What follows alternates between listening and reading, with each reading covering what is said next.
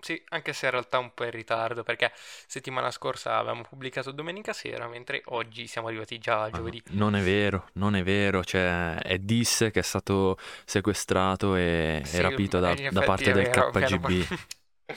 mi hanno portato via rangangri mafiosi. Però eh, siamo comunque qua, anche se è giovedì, però siamo qua ancora per voi.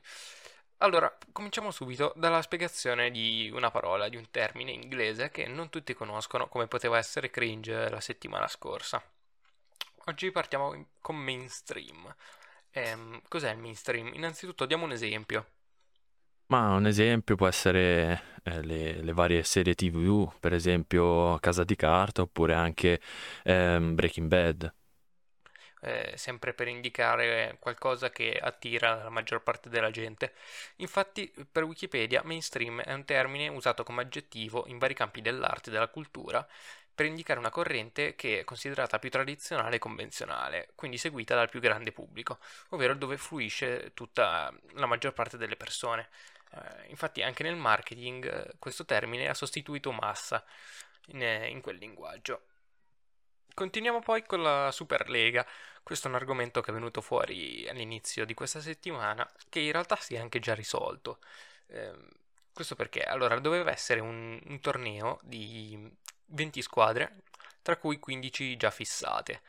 Quindi, ehm, per far capire anche alla gente che non segue il calcio, ehm, per partecipare alla normale Champions League, no?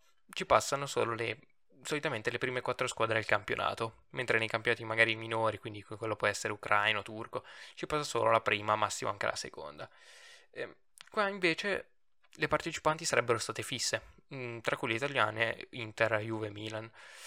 Mm, quindi non avrebbe neanche più avuto molto senso anche seguire il campionato nazionale, anche perché dopo, dopo aver, dopo aver accumulato troppo distacco dalla prima in classifica, eh, ormai non aveva più senso, no, continuare.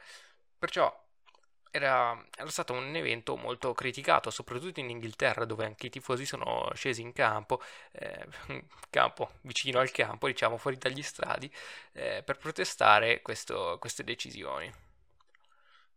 Secondo me un, un esempio che potremmo fare per far capire eh, a chi non segue il calcio, ma tanto anche se non segui il calcio della Superlega ne hai sentito a bizzeffe di, di opinioni, infatti, cioè, possiamo parlare del Premier che anziché parlare di piano vaccinale e altre cose, Sì, sì, è passa- è pensato di parlare da eh, Superlega. infatti, infatti. E mm, la Superlega in sostanza è una specie di Coppa del Nonno di lusso, che però per il momento è sospesa, come sappiamo, e non sappiamo come si, si evolverà la situazione, non sappiamo cosa decideranno. E hai visto, Dis, le squadre che sono rimaste dentro sono praticamente solo il Real e il Barcellona, se non sbaglio.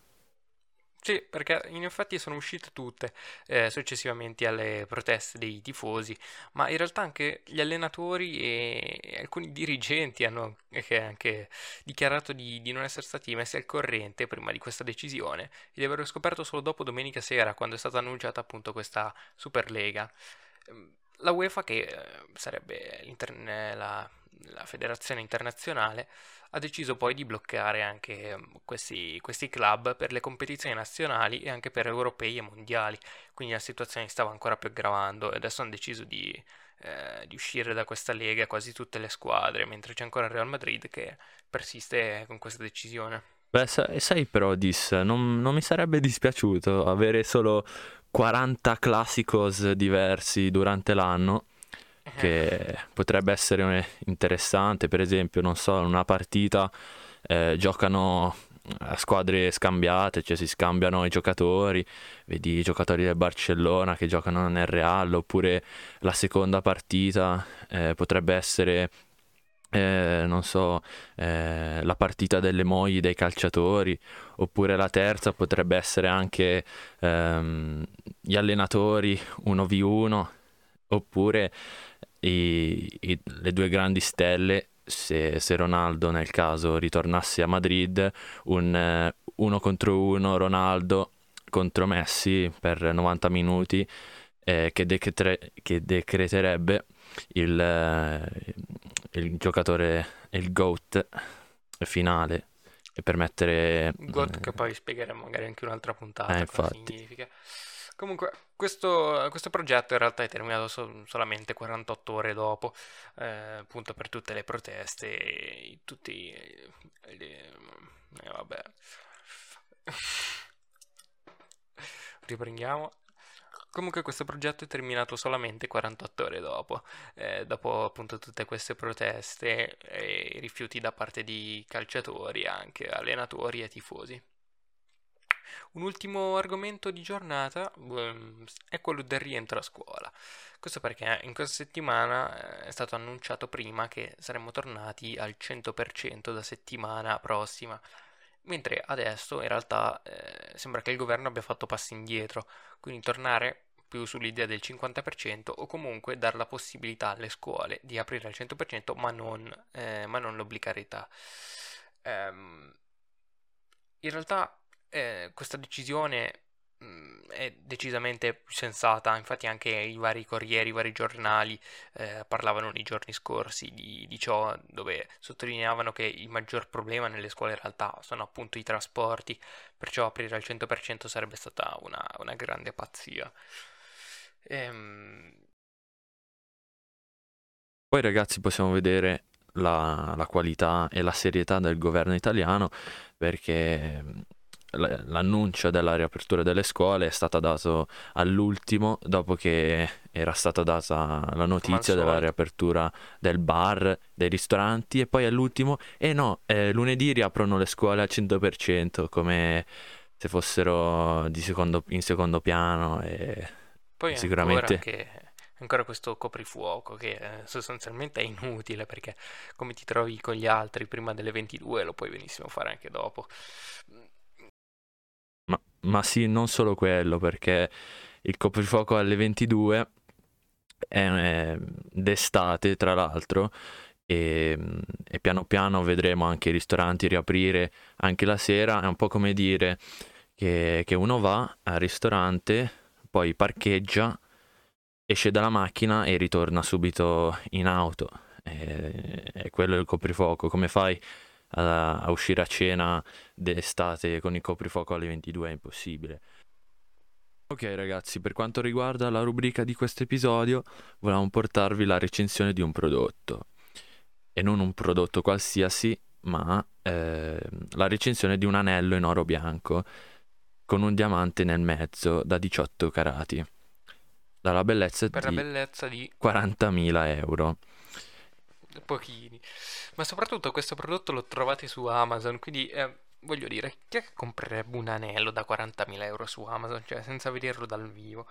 Eh, ovviamente le, le recensioni sono, sono a loro modo, no? Di conseguenza, quindi andiamo a leggerne alcune perché sono veramente esilaranti. Come questa, la prima. Eh, sotto un, un utente scrive: Questa pietra indebolisce Superman. E uno gli risponde anche in modo sensato, anche perché direi. eh, lui dice: Non so, però qualche settimana dopo l'acquisto si è presentato alla porta per chiedere informazioni. Un tizio vestito con un mantello nero, su un cavallo nero, che sosteneva di essere un incaricato di un certo signor Sauron. Boh.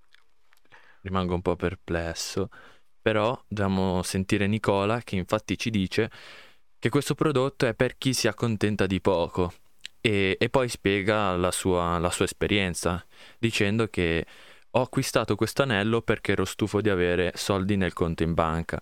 Ora che lo possiedo sono contentissimo anche se mangerò pane e cipolla e abiterò sotto un ponte per i prossimi anni. Eh, Raggiunto il suo obiettivo. eh, eh, sicuramente, dopo aver pagato 40.000 euro di, di anello. Da sottolineare anche la qualità, no, delle recensioni, poiché eh, c'è il 100% di valutazioni da una stella eh, su questo prodotto. Direi Eh, record. un'altra recensione dice che un mio amico mi ha consigliato di prendere questo bellissimo anello per metterlo al mio gatto come ciondolo del collare. Però quando sono entrato per prenderlo ho visto quei 5 euro di spedizione e quindi ho immediatamente cambiato idea. 5 euro sono veramente un furto e ha ragione perché spesso eh, si preferisce sempre prendere eh, il prodotto senza, con la spedizione gratuita e anche per questo in effetti eh, c'è gente che, che lo farebbe. Però, ragazzi, la ciliegina sulla torta è Alessandro che è molto felice eh, dell'arrivo del suo prodotto, infatti ha dato 3 stelle e dice dopo non moltissimo tempo è finalmente arrivato a casa questo splendido anello. L'unico inconveniente, ahimè, è che mentre stavo per apporlo al dito di mia moglie, mi è caduto nel pozzo di petrolio che si trova al centro del giardino di casa, perché sicuramente ognuno di noi ha un, ha un pozzo nel suo giardino di Sicuramente casa. Sicuramente per acquistare quell'anello devi averlo, il pozzo di petrolio. Comunque, concludiamo la puntata eh, facendo un annuncio. Infatti, eh, per eh, ogni 5 puntate, ogni 5 oppure 10, faremo uno speciale, uno speciale dove durerà più del previsto, quindi anche sui 40 minuti, dove parleremo di un argomento. Questi speciali però mh, saranno con 1-2 ospiti scelti tra di voi, tra il pubblico. Quindi scrivete pure a noi per partecipare e noi faremo sapere anche eh, i possibili argomenti di, di questi speciali e se vorrete appunto partecipare. Infatti ragazzi sostanzialmente vogliamo migliorare il podcast rendendolo più interattivo con questi speciali e cioè ovviamente non vogliamo né diventare il Muschio Selvaggio né il Maurizio Costanzo Show, ma vogliamo solo ricevere feedback e sentire le opinioni di altri. Quindi grazie a tutti per averci seguito e buonanotte.